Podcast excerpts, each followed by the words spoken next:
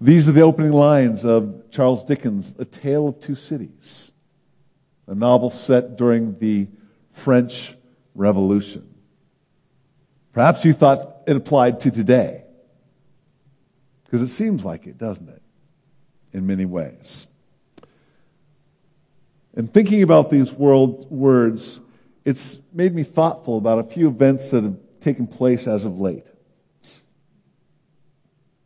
Perhaps you've heard that Elizabeth II, the Queen of England, has died. She was 96. She reigned as queen for 70 years. That's a lot of staying power. And think about this. Most of us in this room have never lived without a queen of England. In fact, my daughter Bailey confided in me this week. She was very upset that there's no more queen. I think she was hoping in her romantic heart that maybe she could fill that job somewhere down the line, but that's a different story.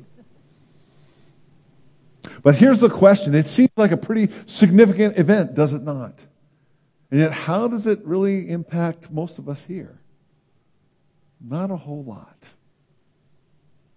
How does it impact reality now, and how is that going to impact eternity? It's also September 11. And 21 years ago, planes ran into the Twin Towers in New York City, our Pentagon. Another plane in a field taken down by the passengers, and I think it's Pennsylvania. Well, that's a little more close to home, is it not? It impacted us. It certainly has impacted our security as you go through, if you go through an airport. It's impacted our U.S. foreign policy. Uh, the war on terror in Afghanistan physical injury, and maybe even mental injury, and lost loved ones who've served in the military. And you know what I remember, though, 21 years ago? When that happened, churches being full on Sunday because people were looking for hope. They were looking for to trying to figure out what's going on here. But you know what's interesting is that's kind of emptied out now. Where's that urgency?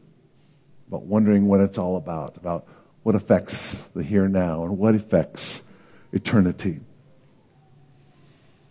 And then, the last couple years, the COVID 19 event. It impacted our lives in many profound ways, masking, social distancing, businesses and schools being shut down, church attendance, canceling events, disagreements over vaccination and treatment, and we asked the question, would it ever be the same? And we lived through it, but I ask the question, how's that impacting right now? And more importantly, how's that impacting eternity? And I could talk about the war in Ukraine currently, the upcoming election, the Viking Packers game. But I ask the question again, how's that impacting right now and ultimately eternity. You see, we may see these as the best of times. We may see these as the worst of times.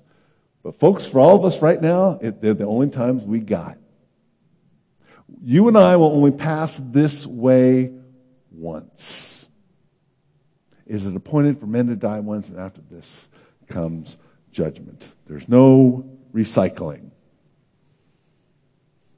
And through all these events, which, by the way, past generations have experienced many, much like we have the change of world leaders, wars and conflict, good times and bad, financial ups and downs, health crises, political change, joy and sorrow. The question is, as God's people, how now will we live? How now will we live? To impact, yes, the right now but to also impact eternity. What can we do on purpose to impact those things? Here at Berean, we have what we call our three P's. our mission statement, because this is what we're setting out to do. To pursue God, to prepare people, and to proclaim Christ. That's what we are about. And it's all rooted in God's Word, what we believe are His priorities for His people, and all purpose, as I said, to make an impact for life today and into eternity. And so, indeed, this is, we're starting a new ministry year. And just like so many ministries, so many, uh, you know, sports teams, whatever, what have you, we're going back to basics. So, what you're going to hear today is a very basic sermon. Let me pray for us, and then we'll dig in to our three P's today. So, Lord God, I thank you, first of all, as we have confessed, there is nothing better than you. But second of all, you have all of history in your, t- in your hands, all time in your hands, and you are going to bring it to your right conclusion. But you, in this season, on this stage of life, you've given us this opportunity to serve you, to be your people. So would you help us to live on purpose? Would you help us, Lord, to live for your kingdom and make an impact right now and for all of eternity?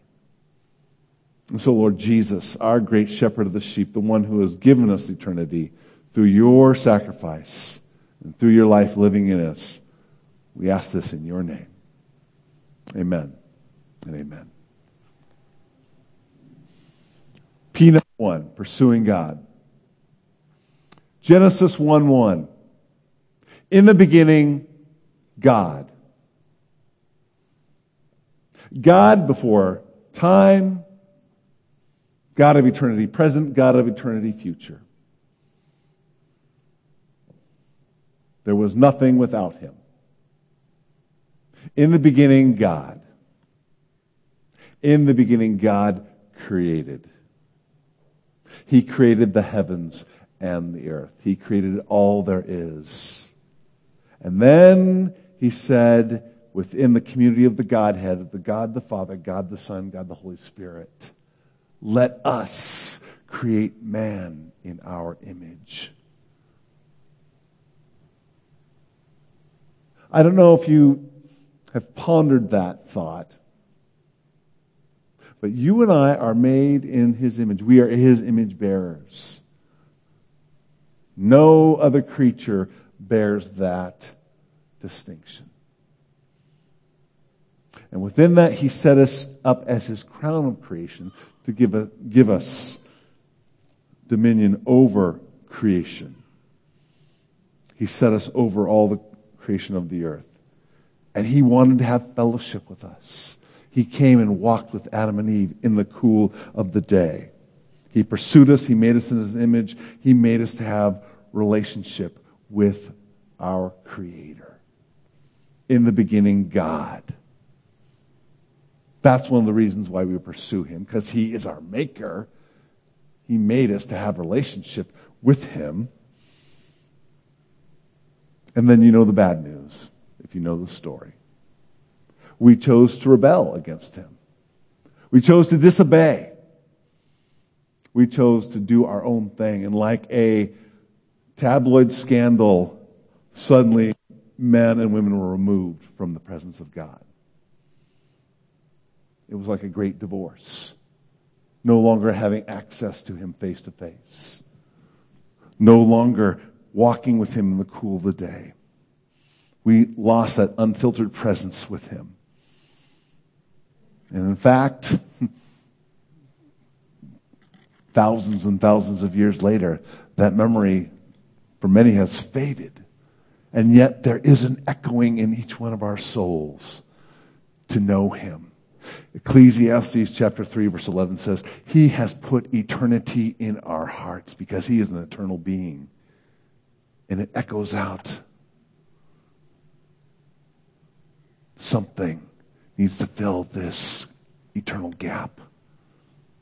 And we're trying to shove something else in there oftentimes, but it can only be filled by the living God.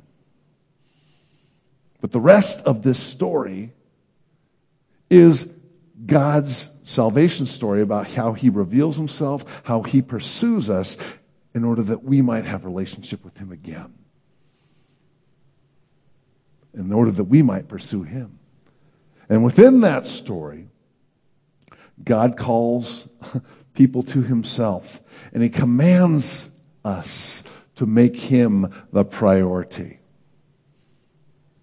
And so when God comes to redeem us in the person of the Lord Jesus Christ, there are people testing him.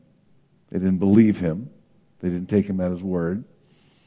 And some people said, So, Rabbi, what is the greatest commandment there is? And Jesus responds like this. The most important one, Jesus answered, is this Hear, O Israel, the Lord your God, the Lord is one. Love the Lord your God with all of your heart and with all of your soul and with all of your mind and all of your strength. Love him with everything you've got. Make him the priority of your life. Pursue him. And think about how this breaks down. To love him with your heart. That is with your emotions, your passions, your affections. To put the living God first and foremost in your heart. Make him the, the first priority. And all other allegiances take a back seat. And that's even good things like family or national identity or even the possessions that he's blessed us with. To value him above all else. Because somewhere I heard a song that says, There's nothing better than you. There's nothing better than you. Is that true? Is that true? We'll talk about that here in a minute. We're to love him with all of our soul, our very self, our very identity, to value God and Christ in light of who he is, who he has made us, especially in Christ. I love the Lord Jesus for what he has done. Coming to pay a price we couldn't pay. Conquer a foe we couldn't conquer. Live the life we couldn't live. But you know what is more amazing? Is the fact that when we put our faith in Him, it changes everything in us. We become His children. We become a new creation. We are His people. We are His workmanship. His Holy Spirit actually comes to dwell within us. That's an amazing thought. And we're to honor Him with our very selves, with our bodies. We were bought with a price. And so within that, when I think about loving Him with my soul, do I say, I am God's, I am Christ's? At my work, at my play, in the marketplace, in my free time, in my relationships, and even when no one is looking. Because it's who I am, it's who He has made me. And then to love Him with your mind, what you think about what you dwell upon. Do you think about God a lot? Do you think about God a lot? Because there are lots of other things that are vying for our attention, aren't there? Advertisements, media, our work, what have you, and it's easy to crowd Him out. And then when we are thinking about God, what's informing that? Because everyone has their opinion, right? It might be people on YouTube. It might be popular culture. It might be some expert. There are a lot of experts out there, by the way. And they're not all saying the same thing. Or is it what God has said about himself in his word? Is it what his word says, or is it what this world says? Because I'm going to tell you, if we're listening to the world, it's going to lead us astray. You know, there's a reason why we call ourselves Bereans, and some people may feel like it's a trivia question, but it comes out of Acts 17, verse 11. Because the gospel is spreading to, you know, the Roman world, but there are lots of gospels. There are lots of spiritual things taking place in the Roman Empire. Right? And Paul's bringing this good news, this gospel, to the people in Berea. And they're excited. They, it says that they received the message with eagerness. They were excited about what Paul was sharing about Jesus, but they also looked in the scriptures to see that these things were so. See, we, we, we want to, we want to receive the message of what God is doing with excitement, with eagerness, but we also have the Word of God to guide us and make sure we're not entering into error. We're not entering into falsehood. It helps us worship God with our mind and worship Him in spirit and in truth. And the messages we should be listening to are coming from people who have been informed by God's Word. Folks, I want to tell you something. I find it interesting when, when somebody says, Man, you really preach right from the Word of God. And I tell people, I don't have anything else to share if I don't have that. I'm not that creative. But it's also, I don't have anything to share because there's nothing else that's worth sharing besides that. That's why we're Bereans. That's why we do the things we, we do here at Berean. And we should love the Lord our God with all of our mind, informed by what He has told us about Himself.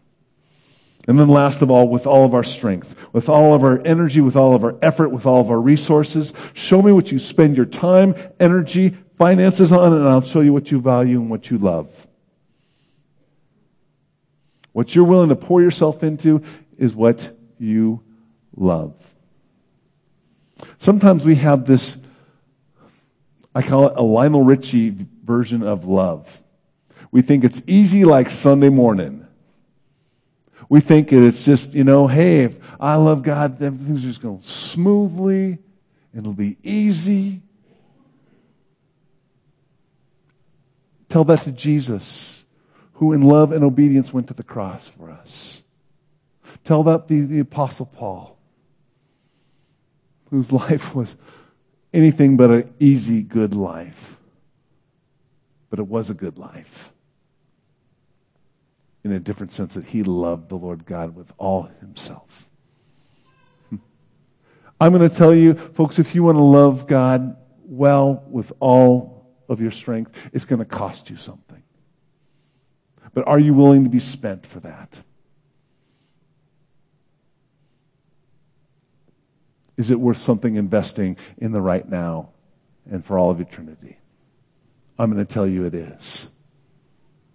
And many of us are going to tell you it is, as will the witnesses that have followed Jesus, who said, If anyone would come after me, they must deny themselves, take up their cross, and follow me. Taking up your cross does not sound easy. Just something to think about. So let's stop for a second, because it almost might sound like God is a bit of an egomaniac. Why does He command us to love Him with all of our heart, soul, mind, and strength? Is he insecure? Is he, you know, what's his, what is he self-serving? No, it gets back to what I said at the beginning. In the beginning, God, he made us to know him. And he knows that we can only be satisfied with him. There's nothing better than you. And that's a popular Christian worship song. How about some scripture? Psalm 16:2. I said to the Lord, "You are my Lord, and apart from you I have no good thing." And I know if you've been here at Berean, you've heard that over and over from me. And it's my life verse. But I experienced that, folks, in brokenheartedness. I experienced that in disappointment in this life and found that joy was found in Him. And so I will preach it until they kick me out of the pulpit here at Berean. But that's why God says, Love me with all those things, because only I can satisfy you. Jesus says, Look, I came to give you life and give it abundantly, give it to the full. It may not look like what we think is the abundant life, but it does come to fill our souls both now and through eternity. That's why God commands this. He made us in His image. He made us for Himself. And also, I don't know if you're captured by the story of salvation. But the truth is, He has pursued us Himself in order that we might pursue Him. God, in the person of Jesus Christ, gets into the muck and enters history. In this broken world where all the stuff I named at the very beginning was taking place change of leaders, political unrest, famine, all those things. He enters into that, that mess to pursue us. As John, 1 John 4:10 says, "This is love, not that we loved God, but that he loved us and sent his son as an atoning sacrifice for us." When we get to Christmas, I'm always in awe to think that God entered history. And he did it to pursue us. But he pursued us so that we could pursue him. He vividly revealed himself in Christ. He gives us eternal life, and he does so out of his love. One other thing I want to, I just want to touch on because this is true, and I, I, you know, kind of a 30,000 foot uh, view of all the things I'm saying here. But love of God is also connected with love of others because they are made in the image of God.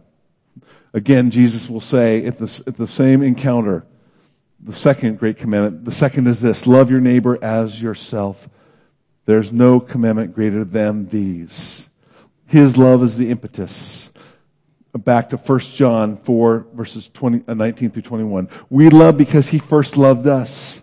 Whoever claims to love God yet hates his brother or sister is a liar. For whoever does not love their brother and their sister whom they have seen cannot love God whom they have not seen.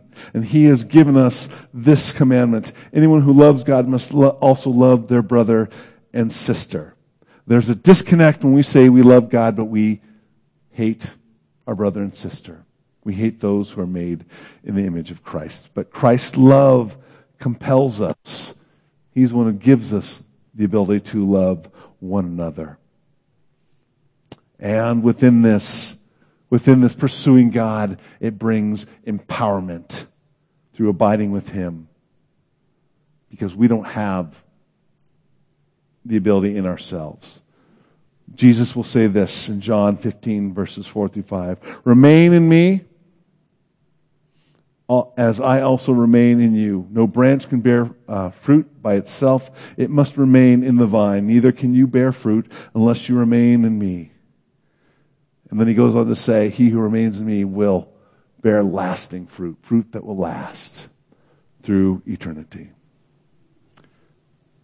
And here's the thing trying to love God, trying to love trying to do that without actually abiding in Him and connecting with Him and trusting Him is impossible. It's like trying to light a room with a lamp, electric lamp that is not plugged in. It may look okay during the day, but when the night comes, it reveals the lack of power. It's only through Christ working in us that this can happen. Last thing I want to say about this, about pursuing God, is one of the aspects that we can pursue God is in the aspect of Christ's body. Because Christ, if you're in Christ, Christ is in you, and we get to experience that in each other. Ephesians chapter 4 verses 15 through 16. Instead of speaking, instead speaking the truth in love, we will grow to become in every respect more mature. Uh, the, the ever mature body of Him who is the head that is Christ. From him, the whole body, joined and held together by every supporting ligament, grows and builds itself up in love as each part does its work.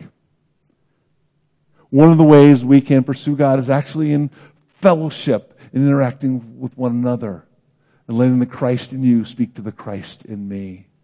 And as we talked about last week, if you're here in the sermon, in the sermon we are like coastal redwoods who are next to each other and interlocking our roots to hold each other up. It's a way that God wants to meet us. And if you, if you don't know what I'm talking about, you can go back and review last week's message. But Christ wants to meet you in his body. So I ask the question, is there something that is getting in the way of you pursuing God? Do you have rivals in your heart for your affections, in your soul, an identity that's outside of Christ, in your mind that you're thinking about, in your strength, you're giving your energy to something else? Is it lack of love for a brother or a sister? What's one thing you can do this year to take that next step of pursuing God? It might mean more time in His Word. And I would say this I wouldn't increase your content, I'd increase your meditating on the Word and taking it in and then obeying it. Because that's where God's Word comes alive. Maybe it's more time in prayer. Great. But sometimes you need to stop talking in order to hear him whisper back to you. And perhaps the purpose is not to get what you want, but to get him. And be prepared to be changed. Because when you actually meet with the living God, he does change us. And always we can engage Christ as we engage each other. We can be challenged. We can be encouraged. We can be loved and we can care for, be cared for. And we need to turn around and do the same. It's not a one way street. But whatever you do, stick with it. Because the Lord wants to have an abiding impact on today and eternity. Preparing people. And this comes out of what we call the Great Commission. Matthew 18, uh, 28, verses 19 through 20. Go, therefore go and make disciples of all nations, baptizing them in the name of the Father and the Son and the Holy Spirit, teaching them to obey everything I've commanded you. And surely I'm with you always to the very end of the age. So, in this Great Commission, this is what I call the discipleship aspect of this. That is teaching them to obey all that I've commanded.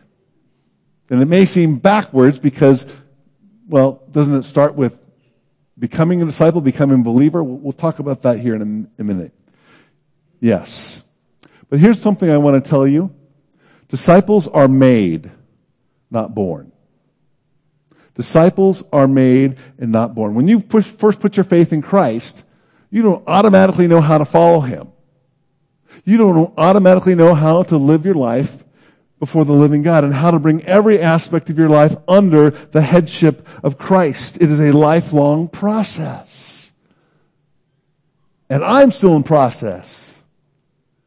And you're still in process. So this is a, an aspect where we're learning to do this. And, and let me say this of, of to our older saints just a word of encouragement. We need for you to engage us, us younger whippersnappers, and tell us about the process that you're in right now and where you've been. And maybe people are not ready to listen, but we need that. We need to hear from you who are ahead of us. Because we need your life experience to speak into the process that we're in right now. It's also for equipping for faith and maturity. Colossians chapter 1 verse 28. He is the one talking about Jesus. We proclaim, admonishing and teaching everyone with all wisdom so that we may present everyone fully mature in Christ. So yes, there is that, that moment of putting faith in Christ and all that He's done His life, death, and resurrection. But it's also following Him and growing up in Him in His character. In his character, becoming more like Christ. That's part of the, the maturity process. couple opportunities you actually have here at Berean Community Church that we're trying to do purposefully are in our adult uh, Sunday schools. Jesus and everyday people. I'm going to tell you if you will take that seriously about how Jesus engaged people, the King of eternity, and, and you see how he does it, you cannot help be challenged and even changed by that. To see how the Lord of, of glory comes and speaks to people who seemed untouchable. So that's one way that can happen. Also, a little bit later this year, after the, um, the Bridges class, we're going to have a class called The Meaning of Marriage, which is based on um, Tim Keller's book of the same title. But let's face it. Marriage is not there to make you happy. It's there to make you holy, right? Because it reveals to you all your selfishness. It reveals to you all the things that you uh, maybe are holding on to yourself and your expectations. But if you will allow it to, in Christ, it can transform you and make you more like Him. So I would encourage you to be a part of that class a little bit later this year. And we're trying to do the same thing in our Awana class, our youth groups, our Bible studies, our Life Together groups. But we are being grown into men and women who are more like Jesus. And then there's the equipping for works of service. Ephesians chapter 4, verse 11 through 13. So, Christ himself gave the apostles, the prophets, and the evangelists, the pastors, and the teachers to equip his people for works of service so that the body of Christ may be built up until we all reach the full unity in faith and the knowledge of the Son of God and become more mature. There's that maturity aspect, attaining to the whole measure of the uh, fullness of Christ to do the ministry. So, Certainly, this has to do with some of the gifts that each one of us have, but some of this is about being equipped. It may be me being equipped with a skill you don't have. And that skill may be just, it may seem very spiritual or it might be just very practical. You know, something that's very cool, and you don't see it probably, but I do, is I watch the young men who are working with our YouTube broadcast. Ian Curran, Simeon Murray, young men who are being equipped to make get this message out. Something they probably never had before. I think that's so cool. They're being equipped for the body, for service. Some of you who have mowed our lawn here, maybe you've never used a zero turn mower. Maybe you never want to ever again but you're being equipped and being given a gift to be equipped to, to serve our, our body, our property. You know, you know what? I got equipped to handle a lot of copier uh, problems being in a, in a church office because the church secretary said, Hey, let me show you how to get this paper unjammed right? But there's some gifts and some equipping that, that happen sometimes in just serving. I think of Michael Clapp. I think of Reagan Heckman. I think of Kelly um, Snell. Thank you. Who are you know being equipped to head up our, our nursery and Little Lambs. So they're being they're being equipped along the way, being given some skills perhaps they didn't have before, at least some some categories of how to engage. And there's an opportunity also again with our adult Sunday school, with our Bridges class. And you're, you're not too late for that, by the way. But it is a class that's designed to help to learn how to engage Muslim people. First of all, just to engage them, but the second of all, to engage them about the gospel. And they're here at our door, people. They are our neighbors. And we have an opportunity to be equipped for that. I want to encourage you, if the Lord is leading, to take advantage of that, to be equipped to share Christ with them, to engage them. And then there's just the equipping for entrusting the things of the faith. 2 Timothy 2 2. And the things you have heard me say in the presence of many witnesses, entrust to reliable people who will be qualified to teach others. I, I want to ask you this question. This has to do with some of the core truths of the, of, of the gospel and his word and living it out. But if somebody who's just brand new to the faith or inquiring about the faith said, Tell me what it means to follow Jesus, would you be able to lead them? That's what something we want to equip you to do here at Berean. That doesn't mean you need to be a New Testament scholar. Doesn't mean you need to be a world class apologist. But what does it mean to learn to abide with the living God on a day in and day out basis? To open His Word and to feed, to pray, and to follow Him, and to know who He is as your Savior, as your Lord, as your God. If you don't feel like you're equipped to do that, I want to challenge you to grow in that area, to be equipped, and we will help you. But that is what we want to do who might the Lord be calling you to invest in and to help them follow Christ? Help them follow the Lord who impacts the present and eternity. And then last of all, proclaiming Christ.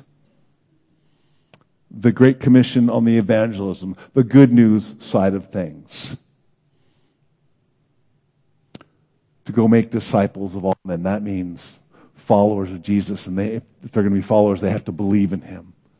They have to believe that God broke through in history in the person of the Lord Jesus Christ and how he has changed history, how he has changed your life. And there's a witness aspect. To the original disciples, it was this. Acts 1 8. But you will receive power when the Holy Spirit comes on you, and you will be my witnesses in Jerusalem and all Judea and Samaria to the ends of the earth. So there's a lot in that. Uh, it could be even its own sermon, but I want to key in on witnesses. They were witnesses of the risen Christ. They're witnesses of what he had done. They're witnesses that he is the Lord. But you know what your mission is? Is to be a witness of how he's changed you of what He has done in you, how He has changed your life and given you life. And there's a there's an international or mission missions uh, aspect of this: Jerusalem, Judea, Samaria, Cassies in Austria, Emily in the Middle East, Justin and Jamie going to Thailand, Haiti, Cuba. Absolutely. We need to take the gospel because everyone needs to hear. But the mission for most of us is here in Rochester, folks. It's here in Rochester. And many of our nations are coming here, by the way. We live in a world class, a place where there's a world class health facility and people are coming from the nations to hear the gospel. Here's our concern. Our concern is people don't want to hear it. And that may be true. We don't know that, but let's not assume that. Let's not assume that because here's what I do know. Here's the truths I do know. They need to hear it. They need to hear it. One of our most familiar verses. John 3:16 For God so loved the world that he gave his one and only son that whosoever believes in him should not perish but have everlasting life. People people are going to perish if they don't have Christ in their lives that is an eternal, eternal consequence. They need to hear it. But also, it is to trust in God. It is the power of God when we share the gospel. Again, apostles, uh, the apostle Paul will say in Romans uh, 1.16, For I am not ashamed of the gospel. And listen to this. Because it is the power of God that brings salvation to everyone who believes, first to the Jew and then to the Gentile. When you and I share, it is not our power. It is the power of the living God working in people through His Holy Spirit. And we have to know that, that it's not dependent upon you. It's dependent upon God. You just need to be faithful. You need to be faithful. But you don't, you know what does make it effective? Is if it's really good news to you and me. If the gospel's still good news to you after following him for decades, and you still see how good and gracious he is, and you can express that to somebody, that you have the joy of your salvation. Boy, if that's true, that makes you the aroma of Christ. Again, it's the power of God, not you and me. But on the other hand, God's plan A for most getting up that good news is you and me. That's his plan A. And for the most part, he doesn't have a plan B. Although he has acted in some miraculous ways in some Muslim countries and brought dreams to people. But for the most part, you and I are his, are his ambassadors. So, how are we doing as his ambassadors? Are you and I being shaped into men and women who are more like Christ? So when they, people engage us, whether they believe who Jesus is or not, they have experienced the aroma of Christ. I said, I, I don't know about that Jim guy, but man, there's something different about him. He's got something going for him. He really believes that stuff about Jesus. Are we the aroma of Christ in that? And by the way, folks, it starts with our family. Do our children experience the Christ in us? Or they just experience criticism? Our friends, our neighbors, are they experiencing the aroma of Christ in us? Proclaiming Christ we are God's plan A for that. And if you need help with that, we want to help you. Here's some opportunities, very practical, that are coming up. Again, the Bridges class. The Bridges class. I want to encourage you. If you're not plugged into a Sunday school, to, to get into that class. It's an opportunity to be equipped. It's also an opportunity to take the gospel to some people that need to hear it. And this is a kind of a minor note in our, so number one, engage. Number two, invite on October 2nd, which is the first Sunday of October. At Soldiers Field, there's the God Loves You tour. I don't know if you've heard about it at 4 p.m. Franklin Graham, who is Billy Graham's son, is going to be doing a presentation of the gospel. And the Newsboys, if you've heard of that, that group, will be the opening band. So that's going to be a, a positive attraction. And not everybody's going to want to go. Not everyone's going to want to hear. But here's an opportunity to invite people to hear the gospel. And I'm praying that God will use that effort to bring some more people into his kingdom because of that. So invite. Number four, number three, incarnate on October 9th, we're going to have our second annual Sunday of service. We're not going to be meeting here. We're going to have some opportunities for us to sign up and to go be the hands and feet of Jesus in our city. For them to see our love, our faith for Christ in serving this community. It's an opportunity to incarnate the love and service of Christ. And last of all, just the everyday. The everyday. Engaging our neighbors, engaging our family, loving them, loving our neighbor as ourselves, and then actually telling them the reason why that's going on in our lives. Because the love of Christ compels me. But my friends, we're trying to live on purpose. We're trying to affect the here and now. We're trying to affect eternity, and the stakes are high. So let me just read this uh, this truth out of 1 John 5:12. And this is the testimony God has given us eternal life, and this life is in his son. Whoever has the son has life. Whoever does not have the son does not have life. We need to help some people see that Jesus is life and let God use us for that. What I've shared with you, I'm, I know is not earth shattering. I know you've heard it before. They're just the basics.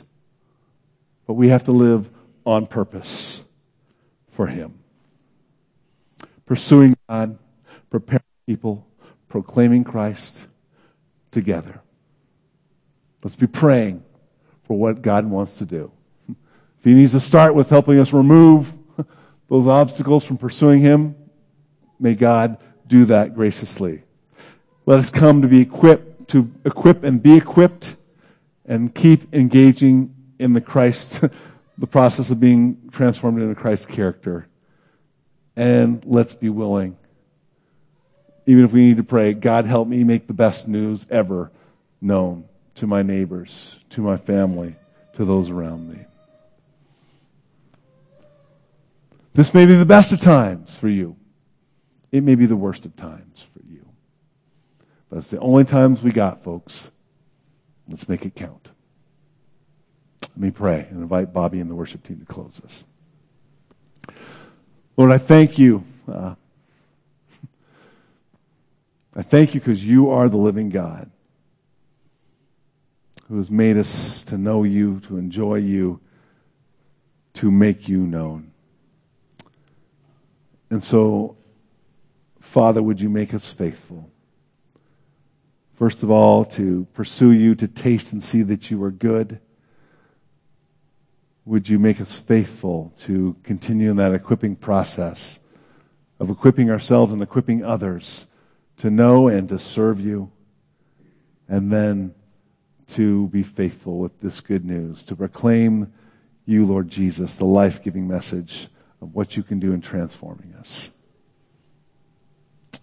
Make us faithful with the opportunities you put before us. Help us to live on purpose. And no matter what comes, help us have an impact in the right now and for eternity. It's in Jesus' name I pray. Amen.